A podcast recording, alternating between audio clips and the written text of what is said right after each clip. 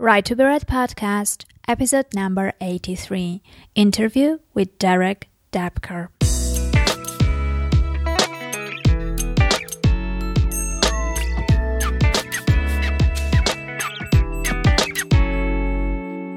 Are you struggling trying to figure out how to sell copies of your book, especially the first 100 copies? The Author Marketing Institute is offering access to their latest free video course called Selling the First 100 Copies of Your Book. This is the course everyone should have when they started publishing. It goes through all the basics from starting a mailing list to experimenting with different prices. If you follow the instructions in this course, you should be primed and ready to sell your first 100 copies, if not many more. Sign up for free at www.authormarketinginstitute.com. You are listening to the Write to Be Read podcast, and this is your host, Ani Alexander. Hello, everyone, and welcome to the Write to Be Read podcast, the podcast that inspires and encourages writers. I'm your host, Ani Alexander, and as always, I'm truly grateful that you're listening to my show. Today, I'm going to present you to yet another interview so today's guest is Derek Doepker. Derek is a multiple number one best-selling author with books in the fitness, self-help, and publishing niches. Through his courses, which include Kindle best-selling secrets and hooks for books, he has trained thousands of authors on how to write, publish, and market their books successfully. He's also got a number one best-selling book called Why Authors Fail that revealed the 17 mistakes that stop self-published authors from achieving success and shows how you can fix them. I'm sure that the interview will be very useful, so stay tuned and let's start. Hello, Derek. Welcome to the Write to Be Read podcast. I'm really happy to have you over, and um, thanks for taking the time and uh, being here. Yes, my pleasure, Annie. I'm happy to, to be here and share anything that I can with you and your listeners. Great. So let's start uh, from the beginning. Let's let's see how did you end up um, writing and self-publishing, and you know how did you get involved in all that? Because I, I presume it wasn't something you you've been doing all the time, right? That's correct. I definitely didn't set out actually to be a writer. I got my degree in music. And so I'm a, a guitar player, a music composer, and I moved out to Los Angeles a few years back to pursue my dreams, basically of becoming a rock star. And in that process, I uh, was looking for a way to basically support myself and in my what I love doing, where I didn't have to work. Uh, you know, I was working as a valet parker, uh, barely making enough money to pay my bills, and I wanted something. Uh, the entrepreneurial spirit kicked in where I could uh, basically work from home, do something that I was passionate about, and support my music. And that got me into the whole world of online business, and I, I discovered blogging. And uh, that was, I guess, my first entry into writing was blogging. This idea that I could take something that I had knowledge about, which was also health and fitness, another area that I was passionate about, and I could share that with people and possibly get paid for it. So I got into blogging, I got into making YouTube videos. I tried all these different little, you know, methods to try to make some income uh, and, and, do something that I enjoyed for a living, and none of them really took off. So uh, at one point, I decided I'm going to create an information product, and I put together a 350 page fitness guide. And I could barely sell that to my family and friends. So that was my first, uh, you know, self-publishing failure. And mm-hmm. then I I discovered Kindle uh, back in 2012, and I decided to take this stuff that I was doing on my blog and get into self publishing. And so I published a couple Kindle books. None of them really took off. And I was going through a lot of books and courses. Finally, I decided that I was going to do things a little bit different. I, I uh, learned some stuff from a mentor of mine who actually wasn't into self publishing. He just taught me a few concepts, and I combined that with what I was doing with the self publishing and ended up having a number one uh, best selling book in weight loss. Uh, and, and, that's in the paid Kindle store. So I sold, you know, hundreds to thousands, thousands of books in uh, a couple weeks, and that was my big breakthrough. Mm-hmm. So after I made after I made that breakthrough, I decided, you know, I learned some things that uh, very few people were talking about, in the world of self publishing. And that's when I dedicated myself to not only publishing my own books, but sharing my insights with other authors that wanted to make their own breakthrough. Okay, I see. And did you, I mean, are you continuing pursuing your dream of becoming a rock star? uh, I would say that's always going to be there in the back of my mind. Uh, what's what's happened with that actually is I I fell uh, fell in love so much with writing and publishing and sharing my message that this has kind of taken over uh, my life. And of course, music is still a, a, big part of it. But I think a lot of what I learned actually with music uh, and music composition and uh, practicing that has actually carried over and taught me a lot of skills. Interestingly enough in the world of writing and publishing. Oh, interesting. So it's um, we can say that you know writing was not your passion, but another passion of yours led you to this new one.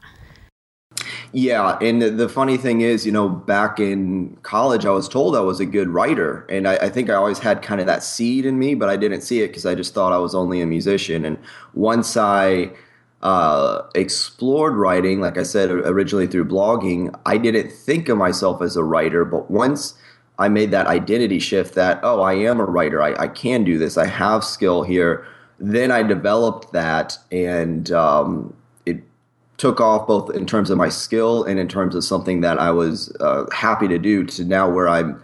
Um, I love writing it. Sometimes it does feel like work, but a lot of times it is, you know, just like music, is something that I enjoy doing.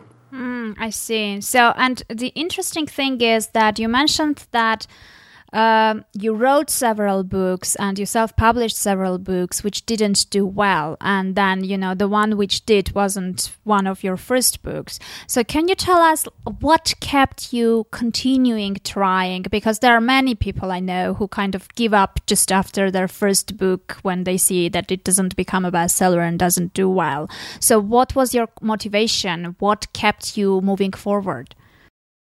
That's a great question. And I'll, I'll say this: there was a point where I felt like uh, quitting, probably right before that big breakthrough book. So I think that's a pretty normal feeling where you're just like, am I am I wasting my time with this? Should I keep going? Uh, but before I get into that, I'll just I'll, I'll backtrack and say that the first book, and this is I think a great thing, a sort of a, a lesson for people, was I approached my first book that I published on Kindle sort of as an experiment.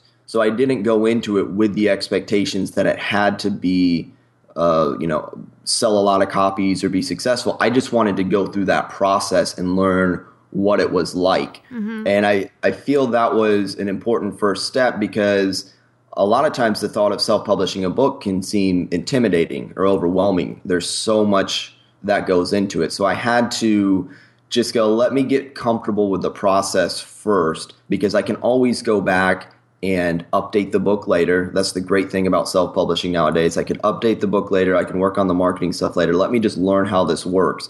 So that's what I did with my first book. And um, it was content that I had already created, so I didn't have to necessarily come up with something new. But then my second book uh, was a book that was exclusive for KDP, and that's the one I had a little bit higher hopes for. And what happened with that book was I actually ended up running a KDP promotion and making maybe seventy to hundred dollars on that, which basically kind of broke me even uh, by the time you count the expenses I put into it.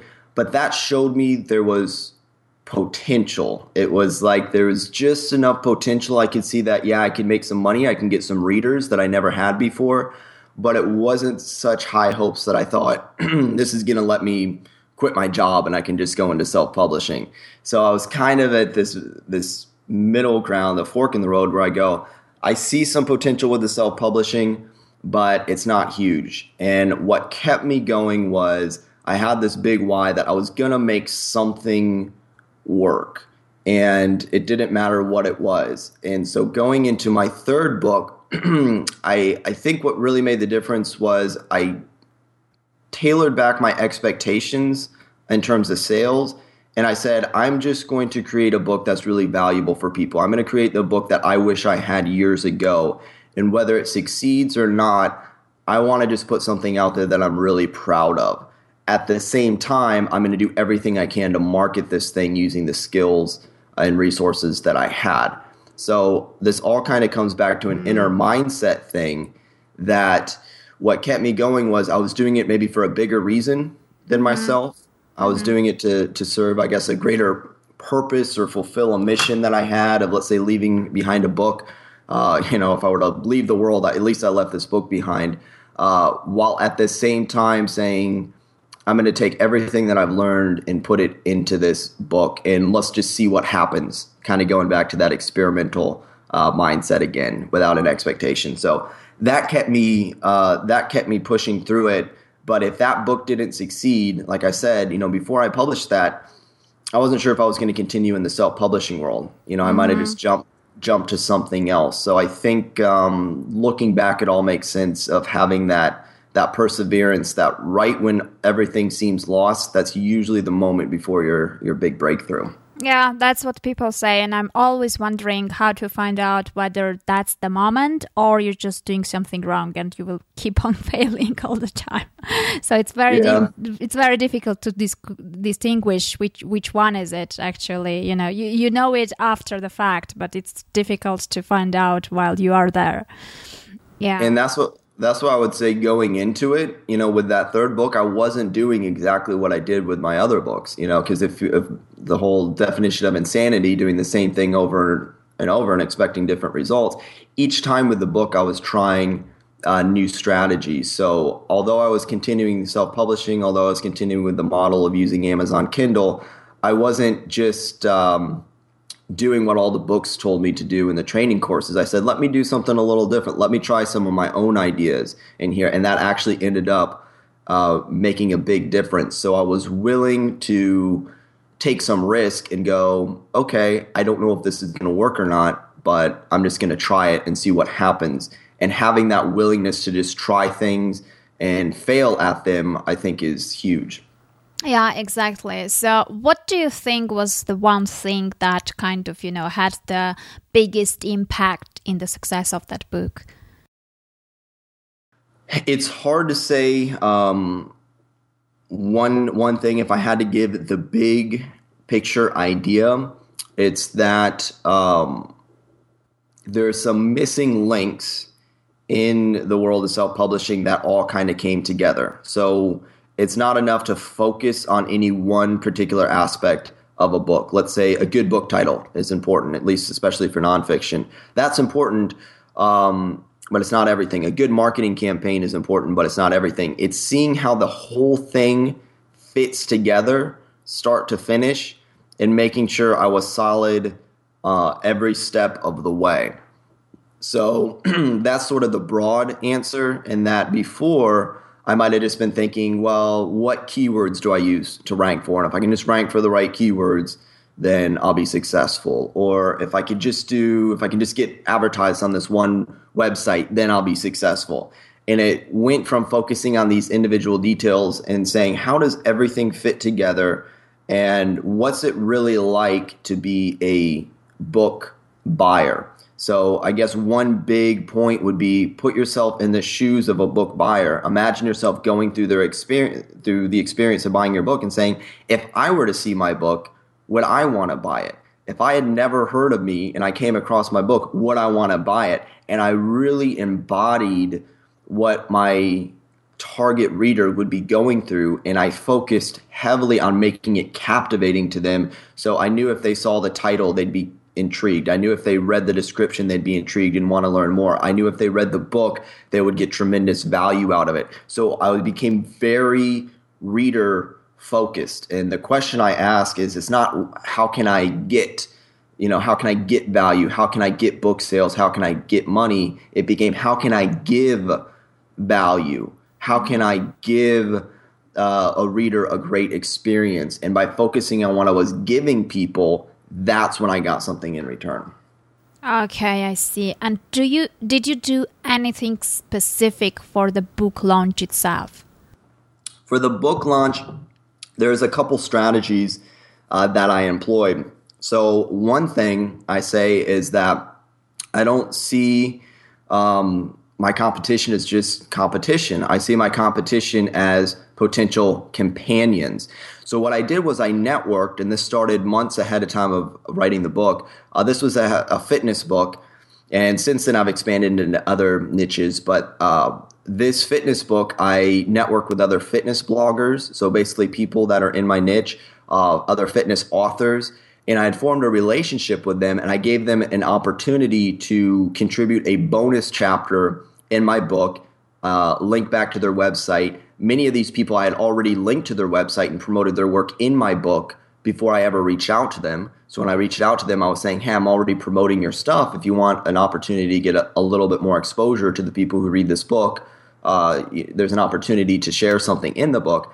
And by giving other experts and people in the niche that had a bigger following than I did, because I was just starting out, uh, what happened then naturally was once my book launched and was on a promotion, it started with a five day free promo into a paid. Uh, when it went on the free promo, a lot of those people then naturally shared my book with their readers. Uh, so by giving them an opportunity first, they then kind of returned uh, the favor and shared my book and helped it get into more people's hands. So that was one strategy that I used, uh, basically turning competitors into companions. And then another thing, uh, like I said, I did a KDP uh, free promotion. So this isn't relevant to everyone, but for you know to give a little context, KDP is Kindle's exclusive um, publishing uh, platform where you can be on Kindle and then enrolled in KDP and offer your book for free. So I did that for five days, and back in 2012, that was a more effective strategy. And I just promoted it on every website I could. I shared it with family and friends all over Facebook. And uh, like I said, the big thing was just having other people in the fitness community share my book with their readers because I had already offered them something of value. That helped uh, the word get out. And then once that built momentum, uh, Amazon largely takes over after a certain point once they see a book doing well. And that's what really just kind of skyrocketed uh, to the top of the charts. And when was that point? Like, approximately how many sales did you achieve before Amazon kind of hopped in and started helping you out? Well, it was on its free promotion. I believe the first three days was a lot of my work um, to get the get the ball rolling, and then it hit the top 100 in the free store by about day three or 4 mm-hmm. And after that, I just noticed the downloads uh, skyrocket, the free downloads, and it surpassed 10,000 free downloads uh, by the the fifth day. And then after that, once it went on sale, it really went. Um, you know, all hundreds of sales started coming in the next few days, all on its own. Now, once again, I'll just kind of reiterate: this was back in 2012. It was this is a more effective strategy back then. It's not the same strategy I use now, but all the principles uh, remain the same of of hitting it hard, and then Amazon sort of takes over, whether that's on a 99 cent promotion or or anything else like that. Okay, I see. And how did you deal with the reviews? Uh, did you get those uh, in the very beginning from people you knew and from the fitness bloggers, or they came organically later on? Most of them came organically. Um, by that point, because I had released a couple books beforehand, I had a couple people, not a lot, maybe three or something like that off the top of my head, um, who kind of became regular reviewers of my my books who had reviewed at least uh, my previous book. So I reached back out to the people who had reviewed uh, my previous book and let them know uh, that I had this new book, and I uh, let them know when it was free so they could check it out. And I got a couple reviews like that. Uh, Facebook groups, which were less saturated at that point in time. Um, a number of people in those groups uh, left reviews. Family and friends um, never been a, a, big source of reviews. First of all, they're not always the most objective reviews, uh, so I just I don't care for that as much. And secondly, it's just hard to get them for some reason to leave reviews. So it was actually mostly. Uh, mostly organic and mostly from Facebook groups when I started out. And interestingly enough, I only had six reviews, and a one of those six reviews was a one star when it hit number one in its category. And by that point, a lot more reviews started rolling in. Uh, but it didn't take a whole lot of reviews. I only needed uh, those few uh, couple handfuls of reviews when I first launched on its free promo uh, to start building that momentum. Okay, I see. And you mentioned that it was a fitness book, right? That's correct. Okay, so uh, for me, I mean, these kind of books are quite challenging to write because somehow, I mean, fitness is something I imagine being quite visual. So, you know, I mean, I'm more inclined to to watch some videos of exercises and things like that rather than reading a nonfiction book about fitness. So, how did you make it? Um, quite exciting to read and understandable enough to, to implement later on. So that's a, such a great point to bring up. Uh, with this book, and I'll just I'll give the title because that's important. Fifty fitness tips you wish you knew. And in the book, I actually don't focus too much on the exercises and things like that. It's more practical, day to day tips that you can that you can use. So, for instance, how do you make healthy meals in only you know five minutes that's going to last you a few days or something like that. How do you uh, get yourself motivated you know when you don't feel like working out or something like that? So it was a lot more mindset diet supplement strategies things that wouldn't require as much of a visual component. And the positioning of it was kind of cool things that i had learned over 10 years that you might not be hearing elsewhere or new distinctions or new twists on things that you might have already heard. And the point there, whether you're a fiction or nonfiction author or in fitness or not, was that first of all, with the title 50 Fitness Tips You Wish You Knew, I made sure it was attention grabbing and captivating. Because if I just called it 50 Fitness Tips or 50 Fitness Tips to get in shape, it wouldn't have that intrigue mm-hmm. that the you wish you knew gives it. And i continue that theme all throughout the book in the description of getting people curious about what's in the in the book and just cool things to know that they might not already know. And that generates that curiosity um, which is actually even more relevant let's say in a fiction book where you leave someone on kind of a cliffhanger and they just want to read more and more of the book. It's that same concept and it's so important to do that especially in a competitive area like fitness, because you have to stand apart.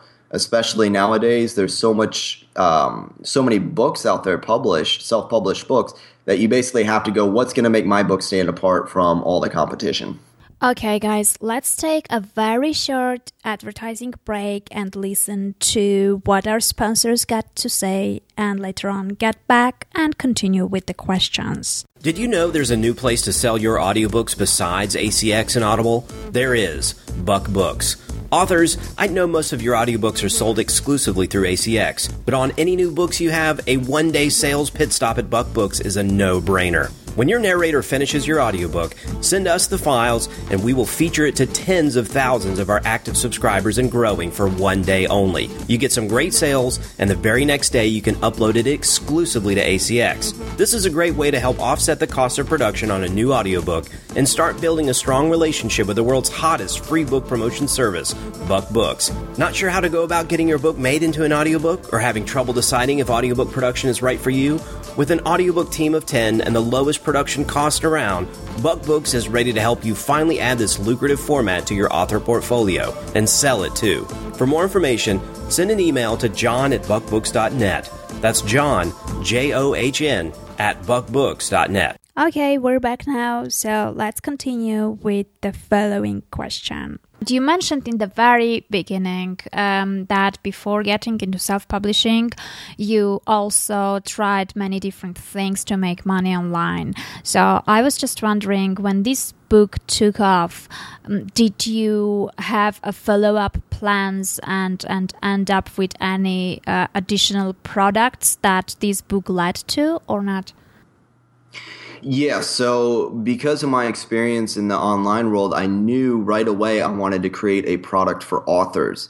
Um, so to give a time frame, this was December of 2012 when this book uh, took off, and as soon as it it took off, I was like, I, I have to share this with other authors because I knew personally what it was like to purchase books and trainings on Kindle publishing and go through them and try them, and they just they were good products and trainings, but they they didn't really have that breakthrough. You know, didn't deliver the breakthrough success for me. And I knew, okay, well, people aren't really talking about some of these other things that I did, or they're not focusing on it. They're getting people focused on the wrong things when it comes to being successful in self publishing. you know the, the things that only make 5% of a difference versus the things that make 80 to 90% of the difference so i wanted to create the product uh, for authors that i wish i had. So that was my first information product uh, was kindle bestseller secrets in 2013 and since then a big uh, portion of my business has been uh, releasing different products for self-published authors and trainings to help them as I continue to publish my own books and experiment and try things and see what's successful from actually you know being in the trenches and doing it and then turning around and continuing to share with authors uh, what's working because it usually does change uh, through the years uh, the principles are always kind of the same but particular strategies and things uh, sometimes uh, switch up you know as amazon mm updates its system and whatnot. Yeah, I see. So, do you mind sharing those uh, few things which many people don't pay attention to, but which make a huge difference? Absolutely. So, I already touched on one, uh, and I'll, I'll just reiterate the whole importance of grabbing attention. And this is one of the biggest mistakes I see authors make, and it might be a little more relevant for a nonfiction, but regardless, first of all, the book cover uh, has to be attention grabbing and it, it needs to look good. And so I'm not a, a graphic designer. So at this point, I just go with a, a great designer that I know and I, I leave it up to them.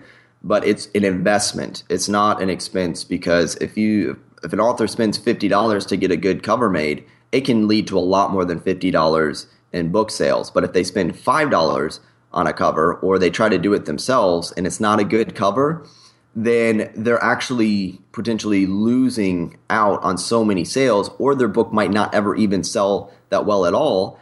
And it's like they did all that work to create the book, to format it, to get it uploaded, to try to share it with people, and it's not selling simply because of something as simple as the book cover. Now, I think a lot of authors nowadays, um, or people are savvy enough to realize the importance of a cover, but I still continuously see people using poor covers, and it's just not going to work, especially with so many uh, books out there. So, a cover that looks professional and that grabs the attention of the target reader, and the title and the description need to be attention grabbing because imagine if you walk into a bookstore and you're looking, you know, as, as a reader at a bookshelf where you see 50 or 100 books on a topic in a genre.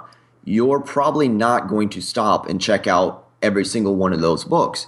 You're going to skim and see which one catches your attention. And that's what readers are doing. Uh, it doesn't matter the platform, whether it's Amazon or Barnes and Noble or anything else.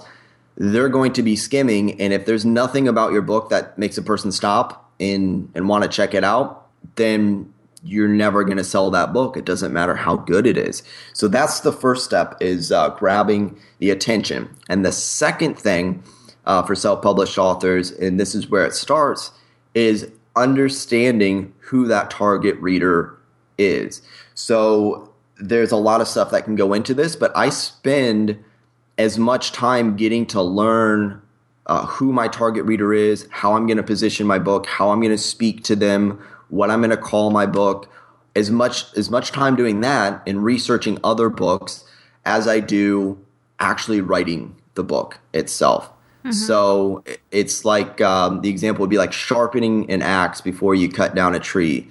Uh, there's like the old Abraham Lincoln uh, thing that'll spend, let's say, four hours sharpening an axe and two hours cutting down the tree. And that's what that whole research phase is. So that could be, uh, in terms of practical strategies, uh, looking at the other books in your genre and studying what other successful authors are doing and reading the feedback that they get in terms of the reviews. What are the good reviews saying? What do people like about this book? And particularly, what are the bad reviews saying? Or what are the critical reviews saying? What do people wish this book had, but it doesn't have? Can I include that in my book? Getting to know that. For me, I um, surveyed people and I talked to them and I talked to family and friends and I figured out what are your struggles with this? If it's for fitness, I talk to people about their fitness struggles. I learn what kind of things they say that they are challenged. If they say, I can't get motivated, then I talk about getting motivated in my book. If they say, I don't have enough time, I'm too busy, then I talk about how to get in shape when you're too busy. If I'm talking to authors and they're saying, I don't know how to sustain my sales, or I don't know how to launch a book, or I have trouble with formatting, or whatever it is, you know, as I talk to my target audience, I learn what their needs are, I learn what their problems are, and that helps me craft a book and deliver something that they want. And same thing with, you know, fiction books, learning what your target readers want and what they're not getting helps me position that. So authors need to spend uh, a significant amount of time and really put their heart and soul into understanding their readers. Uh, and part of that might come after they publish their first book or two. You know, you might have to just put something out there mm-hmm. and then get the feedback, which is fine. But it's really taking the time uh, to get that feedback. And then finally, you know, I'll just touch upon uh, one other point. And there's there's so much stuff, but that would be um, getting guidance on this because uh, through things like your podcast, that's what makes this podcast so valuable. Uh, through other books and, and resources, learn from people who are already successful. Because it can seem overwhelming, but if someone else has figured out the process, it's so much easier to go to a coach or to a trainer or through someone who can say, This is exactly what the process is A to Z and pinpoint what you need at any point in time instead of trying to put all these pieces together yourself because inevitably you're probably going to screw something up, you know, until you get to get good at it. So the shortcut to success is seeking out a mentor or coaches and, and resources that can guide you through uh, the entire process. Yeah, and I think that saving time is very crucial because you can use that time writing your next book and it's you know writing the next book and putting more stuff out is is quite important as well. Yeah, especially if uh, when authors are passionate about their writing like I am, where I would rather I, I do have a a certain love for marketing, but I'd rather just put my attention on the writing of a book and uh, even now at this point, I have starting to outsource the marketing efforts to other people. And that's why I say talking about the book cover. I see a lot of authors trying to create their own book covers and they're not designers. It's like let the people who are good at that do that and save your time to focus on writing great books, improving your writing skills, writing more books, while at the same time recognizing these marketing components and other things are important. It just doesn't mean you have to do it yourself. You can hire someone else, or you can get someone to coach you and tell you exactly what you need to do. Um, uh, so you know, it's just like anything else. If a person needs their car fixed, or if they have a, uh, an injury on their body, I'm not going to try to fix it myself. I'm going to go to a mechanic, or I'm going to go to a doctor, or I'm going to go to some specialist and let them deal with it while I focus on what I'm good at. Yeah, exactly. And that kind of leads us to what I wanted to ask you. Um, we end up seeing the same mistakes that newbie writers make over and over again. And I mean, I'm one of those who, who made almost all of them at some point. So, what are like the general most frequently made mistakes by writers that they should be aware of and, and avoid those straight away? So, in in addition to um, some of the other points I touched on, one thing uh, I'll point out that I think is important and isn't really mentioned a lot, and that is the mental aspect, the mindset that authors have going into it. So, I said it would be a mistake to go in and, think, how can I just get value? Like I mentioned before, it starts, how can I give value? Another mistake would be a perfectionist uh, type of tendencies, thinking I have to have this perfect book. It's never good enough, right? Mm-hmm. And so authors uh, sometimes will be working on their book for years. And I say, you know, it's okay to um, strive for perfection, but ultimately, perfectionism is a selfish quality because the readers don't really care if it's perfect or not. And in truth, it will never be perfect. So, as the author who thinks something has to be perfect, they think they're doing it. Maybe they give themselves the the rationale. Well, it's got to be perfect so the readers enjoy it. In truth, they don't care. They just want entertainment, or they just want value, or insights, or knowledge, or something. They don't really care if it's the most perfect delivery or not. And the funny thing is, you can't get a perfect book until you make imperfect attempts and learn from them. So that's why it's so valuable to have this understanding that it's not going to be perfect. I can just put it out there. I'm you know, gonna have some mistakes to learn from, but that's fine. That's how I move closer towards perfection is through making those mistakes, through having those imperfect attempts. So getting over um, perfectionism, and one thing that I say is act, then analyze. And I'm a very analytical person, so I tend to analyze first. I got to figure out everything ahead of time and plan and get all my ducks in a row and make sure everything's perfect before I start executing stuff. And while it's important to plan, by all means, a lot of times we have to act first and then go back and analyze what we just did and what the response to that was and keep moving forward. So there should always be this forward momentum going uh, with, with an author in the process. If they ever get stuck and they're not moving forward, it's probably because they're trying to analyze something instead of just taking action and worrying about you know analyzing it later. So that's uh, a big one, especially when it comes to just general productivity. And then uh, another thing is just letting themselves get uh, distracted by stuff. So this is almost uh, the productivity side of things where if I'm writing a book, it's very easy to stop in the middle and start surfing Facebook or get caught up with all these other things. A- another big thing is if I'm working on outlining my book or in the early stages, I might get distracted with thinking about, well, what am I going to do for my book cover? What am I going to do for the marketing campaign? Uh-huh. What am I going to do for all this stuff that's not even till three months down the road? And a great thing that I do in that situation is I'll just have a notepad so if I come across a resource that might be helpful for, you know, something I'm going to be doing in the next month or two, I'll write it down, I'll make a note of it, but then I, I put it aside and I get refocused on whatever I'm doing right now. So I'm not going to worry about how to do Facebook ads to market my book if I haven't even come up with my book title yet, right? So mm-hmm. I'll make a note, I'll set it aside, but I'll get refocused. So that distraction with either irrelevant things or things that are relevant, are important, just not important right now, have to learn how to manage those things uh, to keep moving forward. And then uh, finally, I'll just I'll give maybe one more um, mistake, and that is when authors don't follow proven formulas.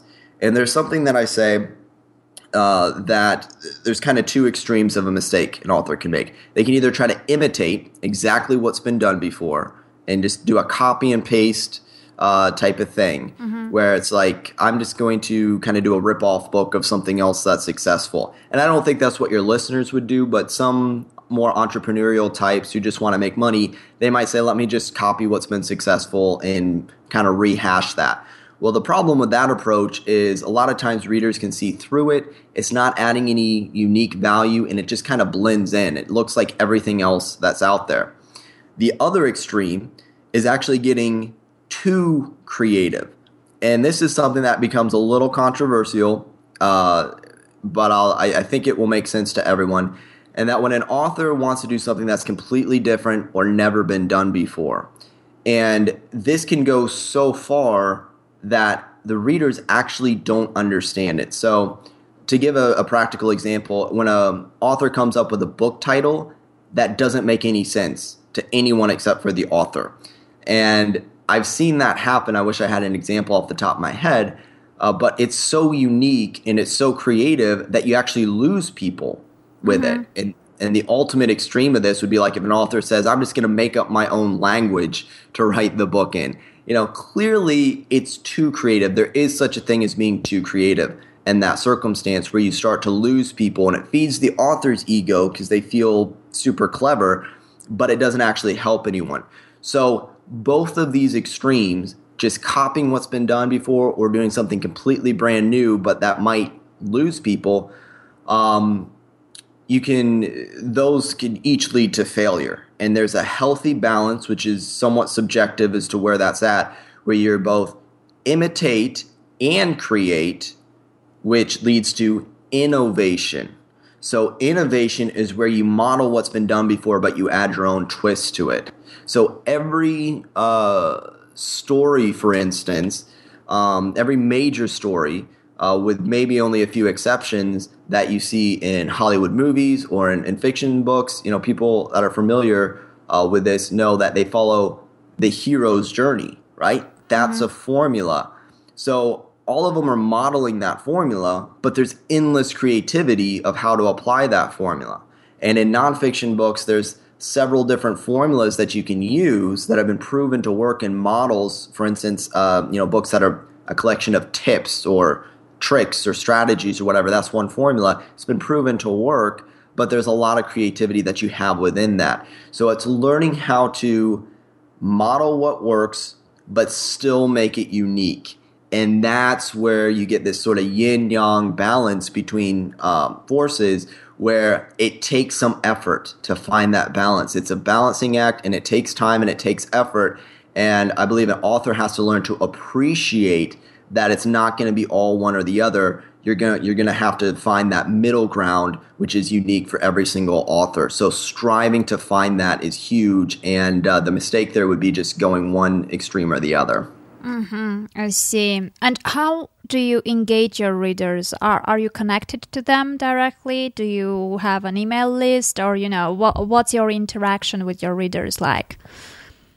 I'm a big believer in an email list. So I believe every author should have their email list and some sort of incentive to get readers on that email list. Like that is a huge priority. If there's anything to put off, getting a book launched, you know, it should only take an afternoon to do this, but uh, that would be a justification is making sure that there's an email list set up because there's a number of reasons for this just from a practical standpoint those are your future readers if you ever launch a new book you want to have a way of letting your uh, readers of a previous book know about the new book uh, but in terms of interaction it's also very important because uh, i can connect with them i can uh, run surveys with them. That's how I get that feedback and get to know them. I can offer them, um, you know, special special deals for future products of mine, future books. I can just share value. Say, hey, here's a great blog post that I found, and share that with them.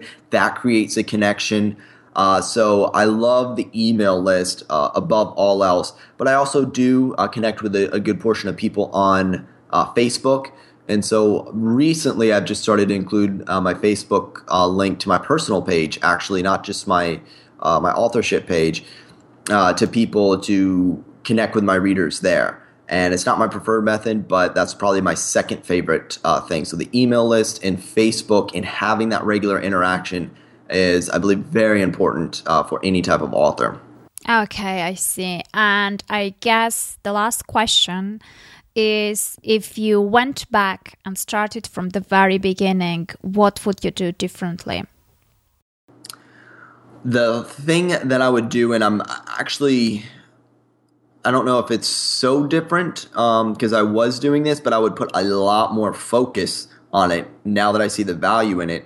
And that would be the relationships forming relationships with other authors, with other authorities, uh, and people like that because like i mentioned it was the connections that i had and my relationships that got me a lot of free promotion and continues to for my different books. And that's not by going in and talking to these people and being like hey go promote my book for me. You know i'm not asking for something. I'm offering them value you know and and sharing their work. But those relationships have done more to grow my business than um, than probably anything else. And uh, I don't want to say it's not important to also have the different skills and stuff, but that's the biggest, uh, one of the biggest assets that's more valuable than time or money uh, is having sort of your team, people on your team that are supporting you, whether those are your readers who promote your book and leave it great reviews, whether it's other authors, whether it's other uh, bloggers or people who write about your types of your niche of book. You know, all of that stuff is so important and because it takes time to build relationships and cultivate genuine relationships it's not just based off of you know i'll scratch your back you scratch mine but real friendships mm-hmm. that's where i would i would start focusing uh, first on on just getting myself out there and connecting with like-minded people yeah, I absolutely agree. I'm I'm also a true believer of relationships because I think that they are like very very important in in any aspect. I mean, not only for writing and being an author, but in general, I think they can lead you to places you never imagined you could be. So um, it, it, it's always nice to have genuine and honest relationships with, with people. I totally agree with you.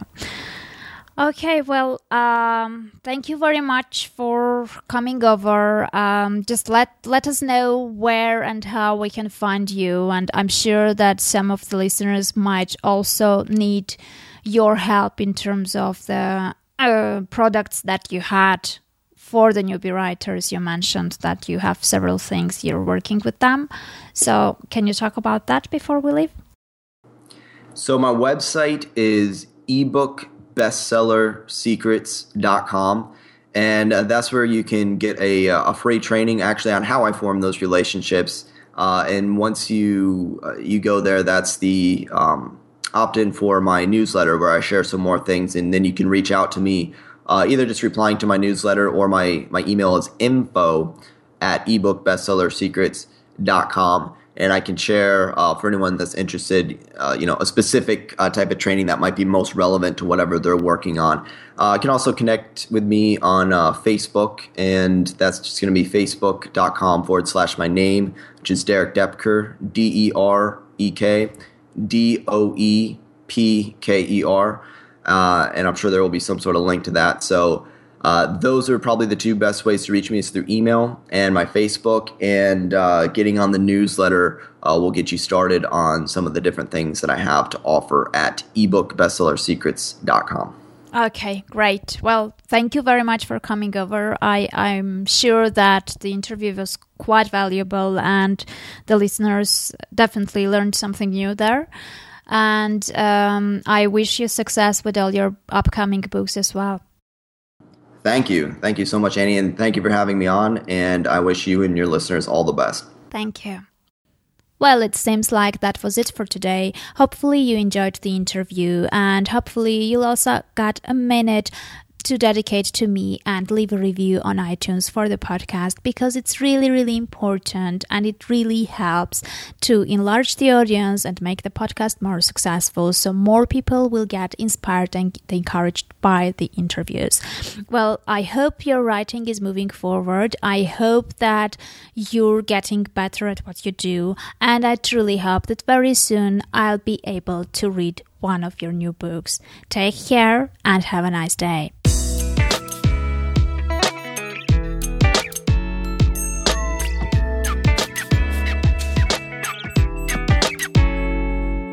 Are you struggling trying to figure out how to sell copies of your book? Especially the first 100 copies? The Author Marketing Institute is offering access to their latest free video course called Selling the First 100 Copies of Your Book. This is the course everyone should have when they started publishing. It goes through all the basics from starting a mailing list to experimenting with different prices. If you follow the instructions in this course, you should be primed and ready to sell your first 100 copies, if not many more. Sign up for free at www.authormarketinginstitute.com.